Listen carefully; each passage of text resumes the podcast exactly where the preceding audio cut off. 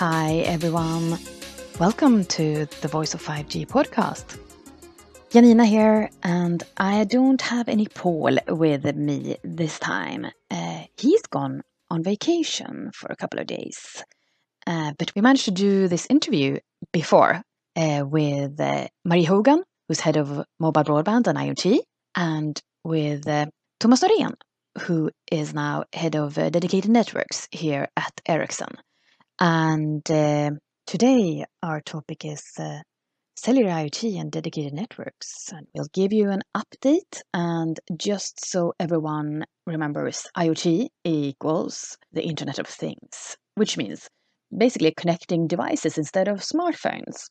And if you want a more in-depth overview of the different types of IoT or different flavors of IoT, I recommend you listen to episode 12 or a podcast where Marie was in and described a lot more about these different areas like critical IoT, massive IoT, and what is what. And now let's jump over to this really, really interesting interview in an area that fascinates at least me.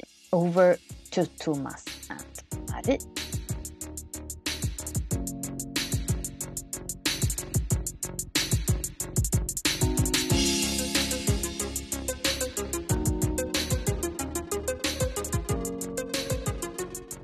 So, today we have returning guests in our podcast.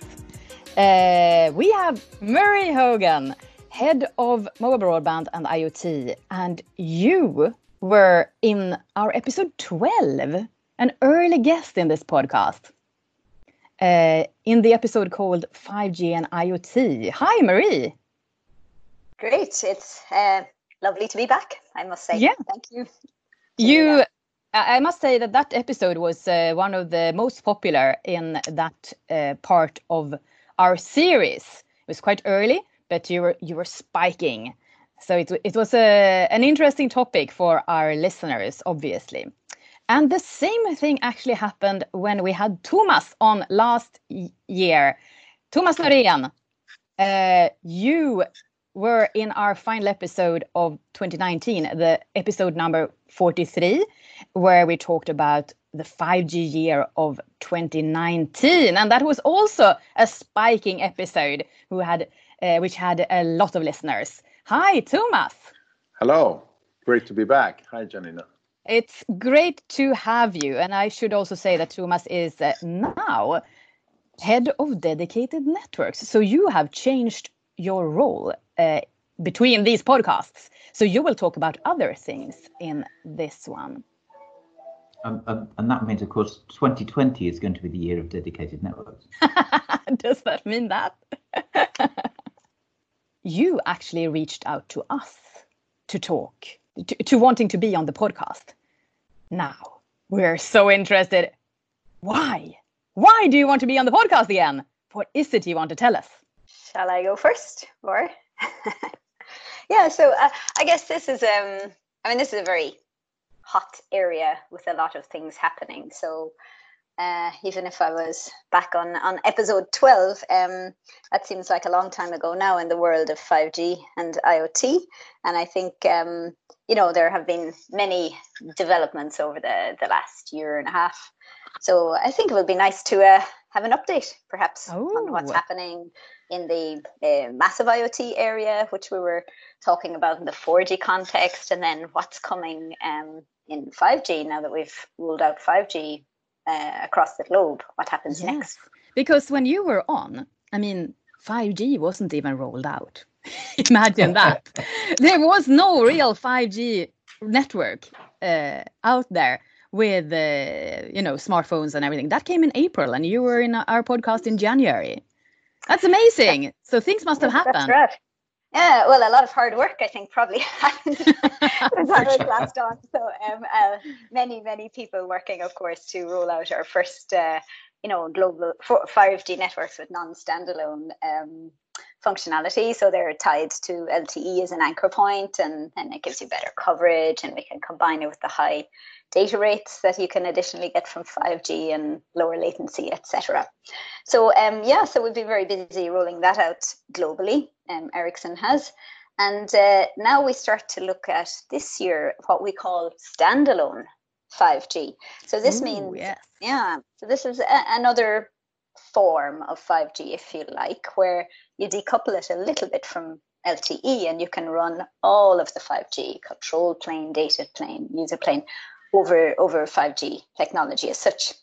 And from a IoT perspective or a general user experience perspective, of course, that means you get an excellent experience from a point of view of latency and access to very high data rates. And so that has a big impact on the IoT area, the standalone in itself. Yeah, so I think what we are working on from the 5G standalone, one thing that comes with standalone is end-to-end slicing.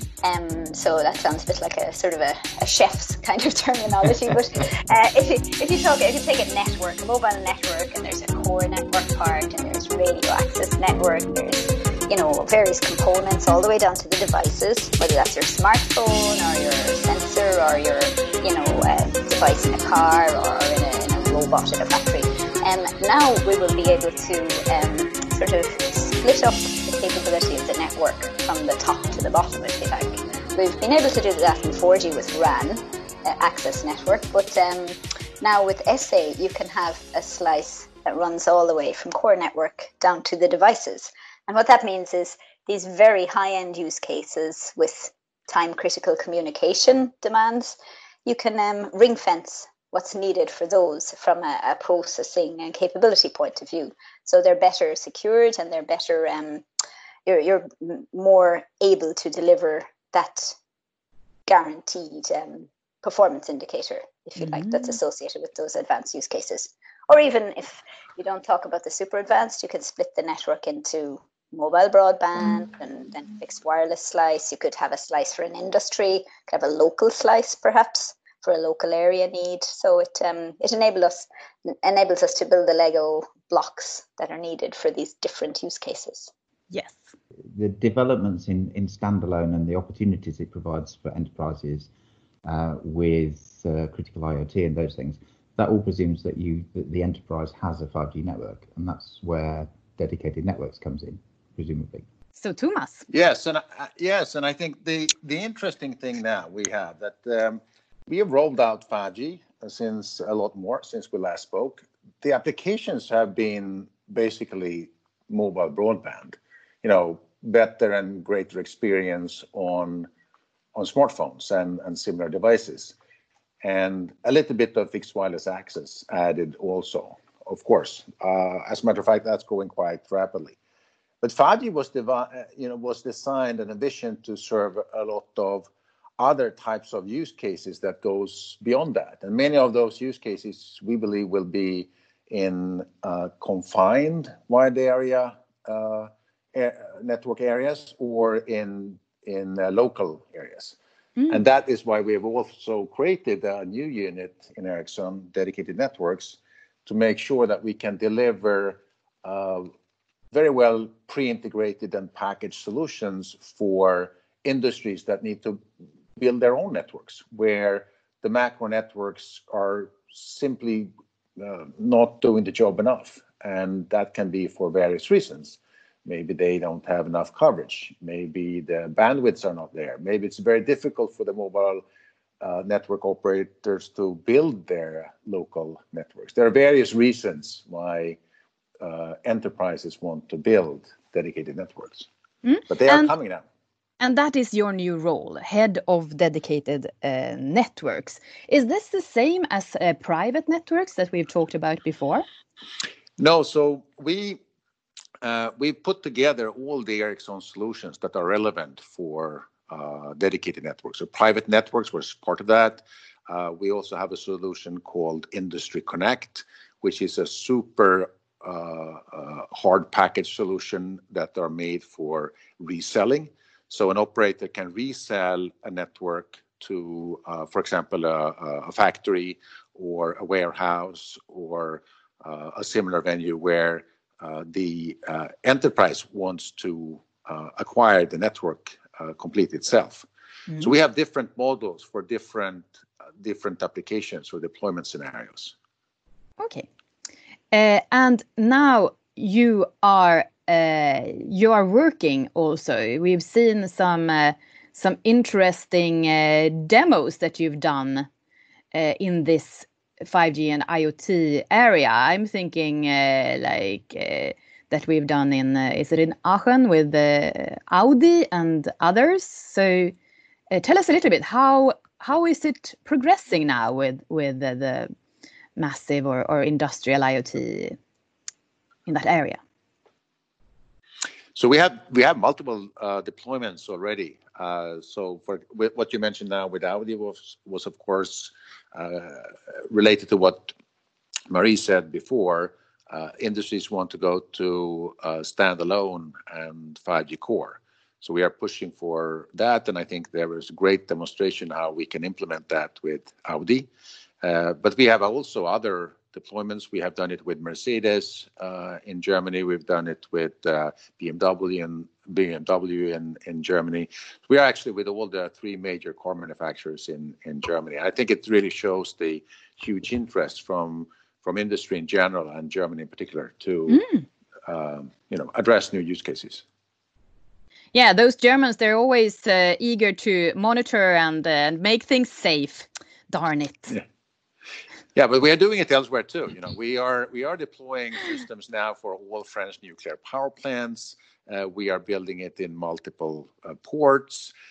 We are building it with harbors. So we do it in airports. A number of different industry verticals that want to have a dedicated network. Yeah.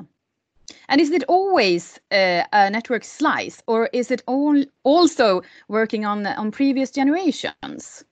Or previous generations, I guess, can also have network slices. It's not. Is it? How connected is it to 5G? Do you need to have 5G? So most deployments today are on 4G because that's where the greatest device support is. But Ericsson's implementation of 4G and 5G is so elegant that you can actually move your you can transition your network from 4G to 5G in an extremely smooth way with spectrum sharing. So even if you start with 4G, you can continue with 5G. So most deployments today are on 4G, and most of the deployments today are also providing additional services like push to talk and SIM services like that. So you can replace and rip out old communication systems that you don't need anymore. And all of a sudden you get an ultra modern future proof network on your site or for your company that can support video, that can support broadband, that can support AR and VR in the future. And of course, leverage all the great things that Marie brings out. Yeah. Marie, you already started talking a little bit about why then 5G, so to say. What's the reason why we want IoT and 5G? And I guess the answer there was both the bandwidth and the possibility of managing it in a easy way. Do you want to elaborate a little bit on that? Sure. I mean, that's of course one part you get. I mean, there's no way around the fact that you just get access to huge amounts of new spectrum when you use 5G in millimeter wave or in these higher bands above 2.6 gigahertz, for example. You get a lot of bandwidth and consequently a lot of capacity and higher speed potential. But I think it's important, of course, and Thomas just mentioned it there as well, about the smooth migration. When we talked before, we talked a lot about massive IoT. You know, you have sensors for tracking or logistics or simple monitoring. Those use cases that are deployed now or being deployed now in 4G, those are built to coexist in the same bands with 5G. So if you have a FDD spectrum today with a massive IoT sensor working for narrowband IoT, for example, and then you put 5G on that band with ESS, then that massive IoT use case will still continue to work. So I think that's an important thing to maybe point out for those that might be concerned about whether those use cases from 4G could work together with the 5G network. Yeah. But then if we want to say something about what's different with 5G apart from the access to new spectrum, is something some of our listeners probably will have heard a lot of reference to is what we call URLLC, and essentially there is a very low latency aspect, but we have low latency in our 4G and 5G networks already, so you could say extremely low latency. But the really unique part, I think, is what we call ultra reliability, and that basically means supporting what we call time critical communications. So if you can deliver a message or a piece of data with great consistency at a certain, time window between robots on an assembly line, for example, or for extreme gaming, for example, and guarantee that delivery, then that gives you a whole new set of use cases you can address, really. For example, haptic feedback. If you want to take, we're doing some projects with Volvo Construction in Sweden, and if you want to take maybe a worker out of a potentially dangerous situation, you could have a remotely controlled digger or some piece of heavy construction equipment operated remotely, and the driver has the same sensation as actually physically driving that piece of machinery. And that can only be done with really fast feedback times and consistent, delivery of data to get that same sensation. So one example of what we can do there. Fascinating.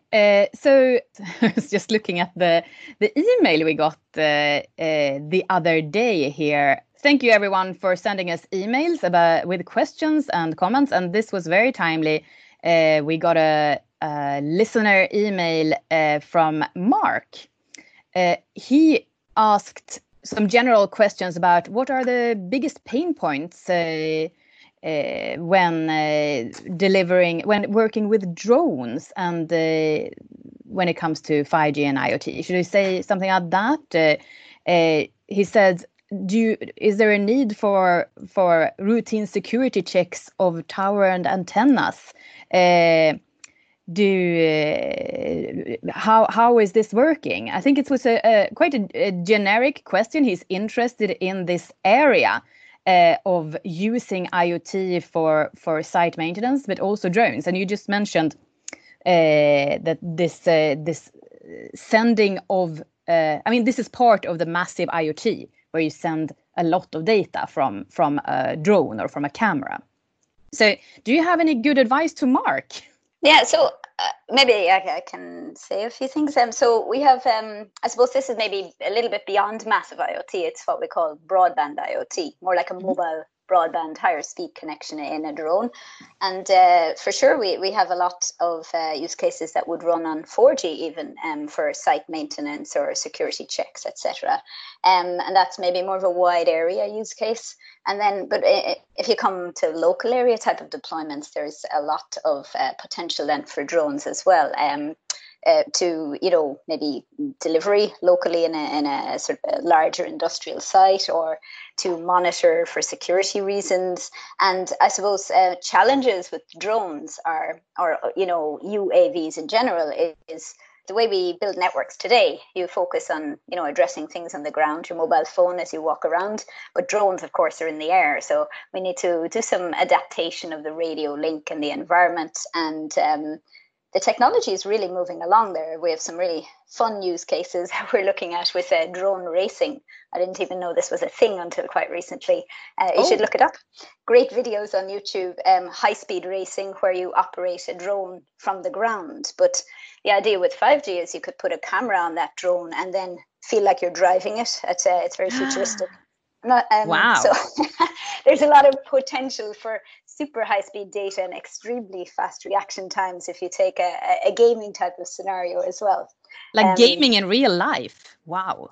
Yeah, immersive gaming, I think. Yeah. So, and I think of course, that puts a huge amount of demand on our networks and whether they're local area or wider area scenarios. But the potential is there. So we're working on, how we can support those in a wider area and local area context. But Yes, Thomas, I guess maybe there is some things in the local area as well, right? In drones, quite a lot of opportunities. Absolutely. I mean, you can think of many cases. I mean, you don't, as you said, you don't only have flying objects. I think you can have all other objects that you want to operate remotely. I mean, just imagine in a mine, if you don't need to be in the machines or down in the mine, and you can operate your machines remotely, then that would be much safer for people. The work environment would be much better. You would be able to operate the mine much more efficiently, because you don't need to ventilate out all the fumes after you've had the blast. So you can see a lot of economic benefits from doing that. But that requires, of course, that you have, you know, a remote control capability with very high reliability and short latency, as you mentioned. A lot of these things, I think, that which companies want to do is it's for increased productivity, but it's also for enhanced worker safety and better working environments. And we have seen that in many cases that this is happening more and more. So in practice, we're going to be turning a lot of construction jobs into office jobs. Yeah. Driving remote big diggers and stuff like that, you mean, Paul? Yeah, driving remote, digging up the street. If you're using a digger, you can be sat in an office somewhere controlling the digger remotely, or, as you say, working in a mine could mean going into the office to work in the mine. Exactly. And the whole safety aspect then, of course, is hugely enhanced. Actually, can I mention one thing on the safety and, I suppose, sustainability as well? There's another project we had been working on, Sirixen, on road safety with Vic Roads in Australia, and Lexus Australia was the car, together with Telstra. And there were a lot of interesting use cases about how you can assist the driver to, you know, detect brake lights ahead, or to get some information about road hazards that were coming up, or information on weather. And the information was going from the car to the network, back to the next car, or just information from the network. And the ambition there is from the Australian side is to have, you know, zero road deaths within a certain number of years, and I think that's something that 4G already can help with from a data sending point of view, but 5G can enhance even more. You can get more and more assistance. And from a sustainability point of view, if you knew when you're driving your car there was a big traffic jam on road X, and you could take road Y, then, you know, you save time to work, you save petrol fumes. I guess there are many, many benefits when we can assist our daily lives by getting more data on how things work, or where to go, or, you know. Yeah, for sure. And I saw that it was quite futuristic, that what they have demoed there. Down under. I mean, that you get warnings for bicyclists coming from the side or from your blind side, and so on. I mean, it's almost like a glimpse into the future, but they are actually doing it right now, right? Yes, I've seen the way my 16-year-old drives his moped, so I think I would be quite enthusiastic about having a sensor on the helmet, and having that information relayed to the neighbor's car as he comes around the corner. And I mean, those demos, those use cases, we are already showing in our Ericsson studio here, even in Kista as well. So many good opportunities. Yeah, when we have talked about now safety when it comes to what IoT can give, and I must say also that the robot demo I saw that we did together with Audi was also it like stopped immediately if someone came close. So it's all about worker safety and those kinds of things that you can do when they are reacting to their environment. But Thomas, I wanted to ask you: is there any security risks? What do people need to think about when it comes to doing these dedicated networks and connecting big machinery, for instance? I think the networks, they help to solve security problems rather, or safety problems. Mm-hmm. Even if you have self-driving machines in confined areas, as you have now in some airfields and so forth, and of course some of the car makers are looking into doing that also wide area. It maybe hasn't developed as quickly as many had hoped for 5 years ago. But even when that happens and is developed, you would typically want to be able to control a vehicle from remotely also, because the vehicle can end up in a situation which hasn't been programmed for, or you want to resolve some other conflicts that is, might end up in. And for safety reasons, of course, you want to be able to take control of a vehicle that is going by itself. Mm. So I think rather than posing a security risk, I think it enhances it. Similarly, you have we see a lot of cases where you want to connect equipment that the workers are wearing, or on their helmets, or on their equipment that keeps on connecting, keeping checking the status of people, making sure that you can see with a camera, remote camera, where they are. That can be very, very useful for many people who are to enhance the safety for many people who are working in hazardous environments.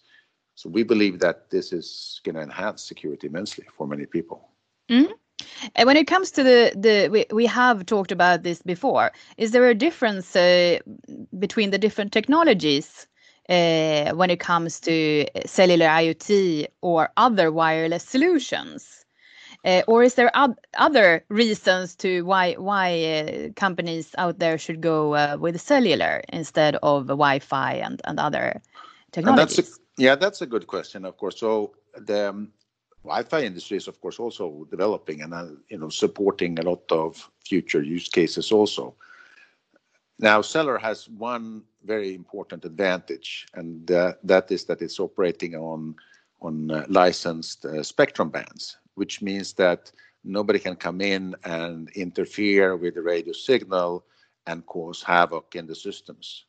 And for that reason, secondly, the devices in cellular networks are very carefully and stringently certified, whereas in Wi-Fi, that is more of not as rigorous, I would say. So often you can end up in getting in devices in the Wi-Fi system that are not exactly following the standards in the absolute latest way.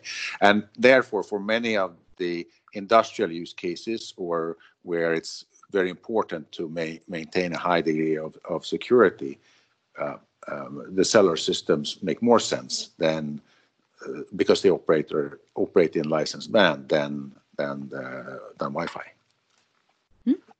Thomas, you talked there about the devices and the things that you need to actually use the system. Obviously, if you're running a factory or if you're using some use cases, it won't work until you've got devices integrated into your equipment. What's the situation today? Or maybe Marie can answer this as well. What's the situation today when it comes to devices for cellular IoT on 5G? Well, most of the environments where you would have a dedicated network, of course, have already machinery or other devices in place. And we are not talking about ripping those out and just, we are rather talking about retrofitting them with gateways or devices. And there are a number of companies that develop those. We have a rich ecosystem on devices also that develop devices for these kind of applications. And of course, you also need to interoperate with established industry standards for industry Ethernet standards and OT infrastructure.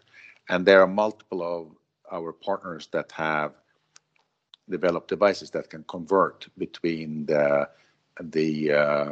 established industry communication protocols to 5G and run them over 5G or 4G. So I think that's a big help. You can retrofit an existing factory or mine or port or airport, and then gradually add more devices that directly supports 4G or 5G. Mm. And just to go into details then, I guess you can reuse the same devices on 4G and they can actually use the 5G band.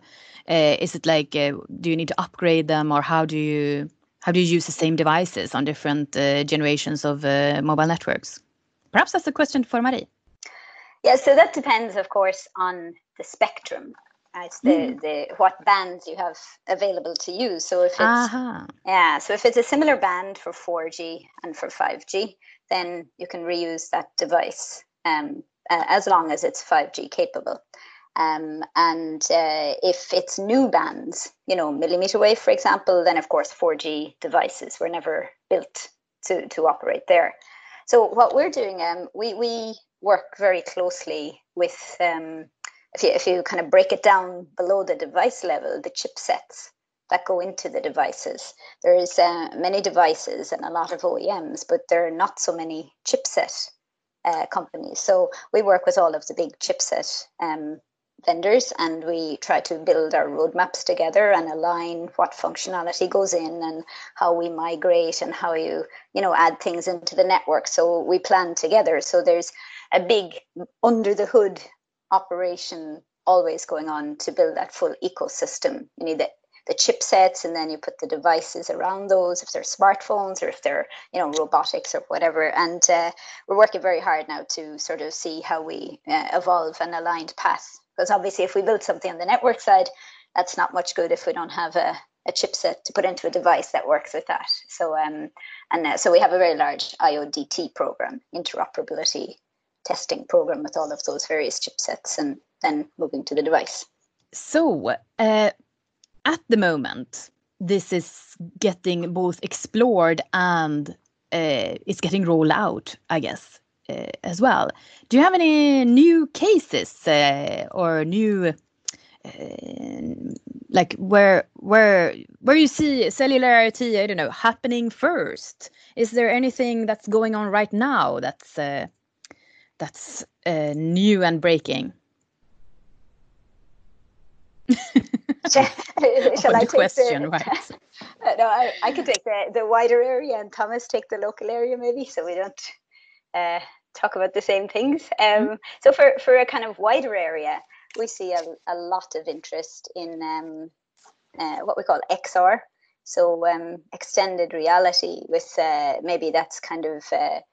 use cases like virtual reality for extreme gaming, or you could imagine that type of virtual reality scenario to be used in healthcare and education, even particularly in the recent times where everybody is at home with this pandemic that's ongoing. You could see a lot of use cases that could have been great to use there, and home education, those type of use cases. So for a wider area, we see a very big interest in getting a lot more data and faster reaction times to enable this kind of virtual augmented reality scenarios. And then maybe also on the wider area side, utilities. So smart grids, starting with maybe smart meters in the home. We're rolling out 2 million or so of those already in Sweden at the moment. So that sends data periodically with information on everything from usage of the energy to maybe needs for maintenance. And then you can see that building up to exchange of energy across a grid in real time and things like that. So I'd say utilities, transportation in a sort of wider area, and perhaps extreme reality type of scenarios. Wow. Mm-hmm. I think in the local area, I think we shouldn't forget the great opportunity you have with just replacing old land mobile radio systems, Tetra networks, and other old technologies that have, very expensive devices that were built only for those technologies, or devices that don't really support video or more advanced communication in the future. And I think just by replacing those with 4G and 5G networks in the local area enables you to achieve great cost savings and future-proof your network. And I think that's and improve, the communication needs that are already there today. And I think that's a good immediate reason for enterprises to invest in dedicated networks.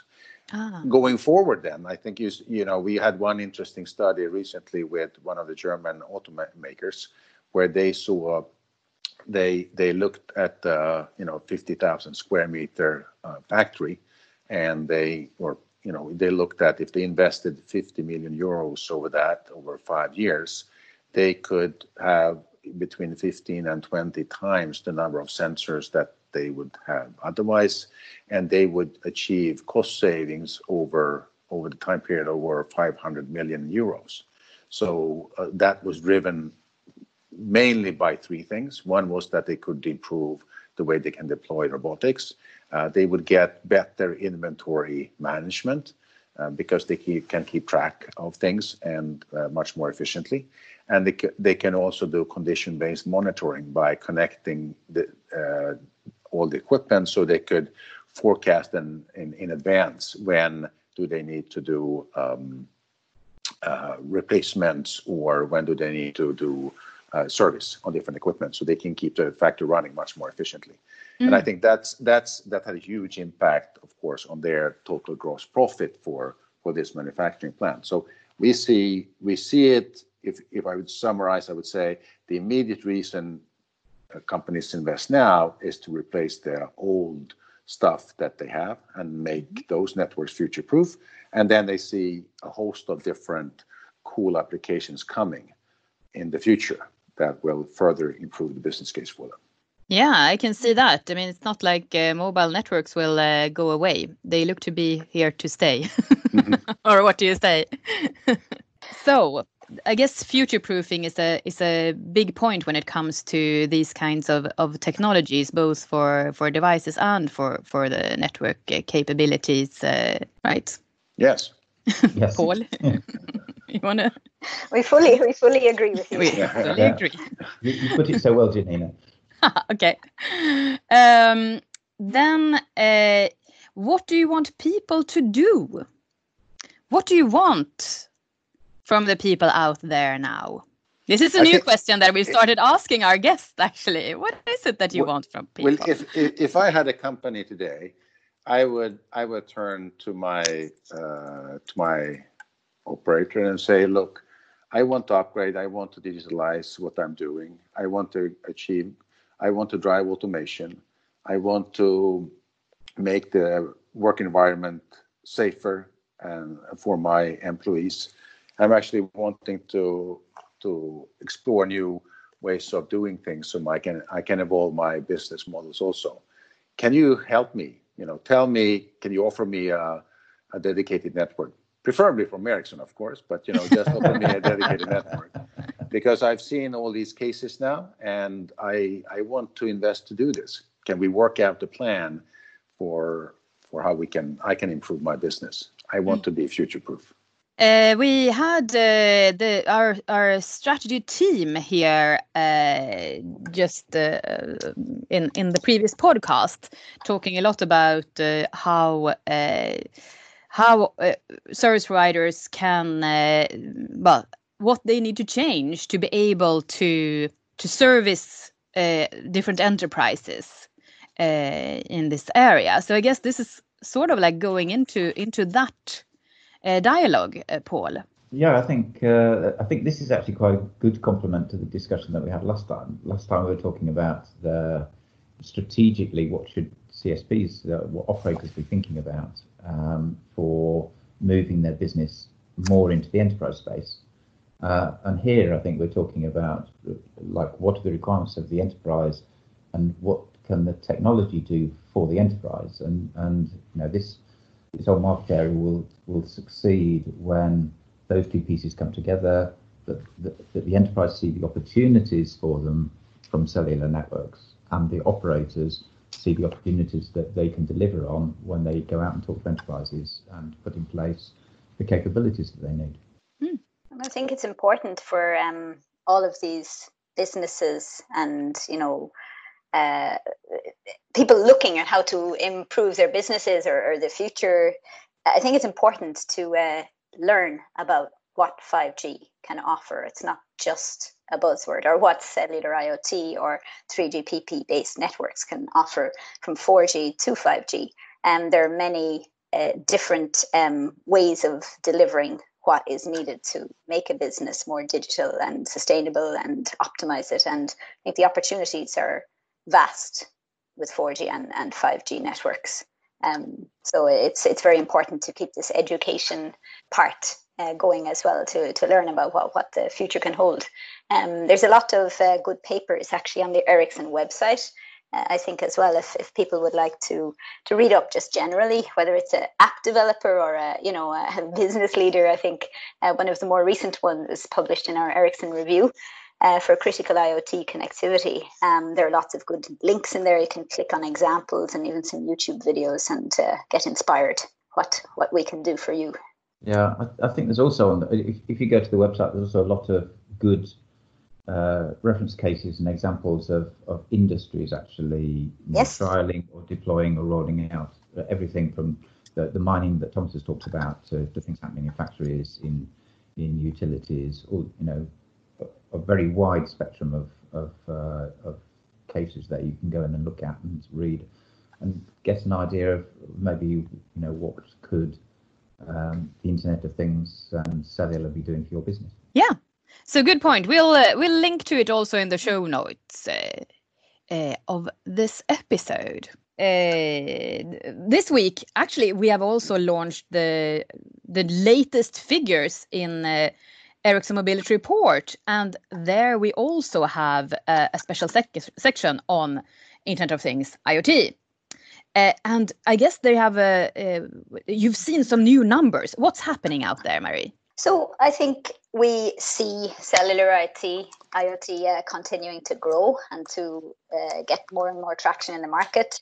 We have we can see 1 billion or so cellular IoT connections today, whether they be massive IoT or broadband IoT or, you know, GSM 3G connections. And during 2019, we could say our massive IoT connections are probably around trebled. So there's some real traction there. By 2025, we would expect around 5.2 billion cellular IoT connections, and about 50% of those would be massive IoT. So even basic use cases continue to grow and be extremely important. Yeah, and actually our forecast continue to grow as well, right? So That is, it is looking like more and more are getting their eyes open for this cellular IoT area. So now we are saying 5.2 billion cellular IoT connections by 2025, and that's up from 1 billion cellular IoT connections today. And then we could also say that the massive IoT, so narrowband and Cat-M connections have about trebled during 2019, so there is definitely growth there. So they're at around 100 million connections now, and of those cellular IoT connections, we predict by 2025, this 5.2 billion, we would expect around 52% of those actually to be massive IoT. So those simple use cases or initial use cases will continue to grow and will be, you know, very important. Lovely to see, and thank you so much, Thomas and Marie, for being at our podcast, talking about this highly interesting and fascinating topic of IoT and dedicated networks. Okay. Thanks, Janina. Thank you, everyone. Thank you for listening out there. Thank you, and bye. Bye-bye.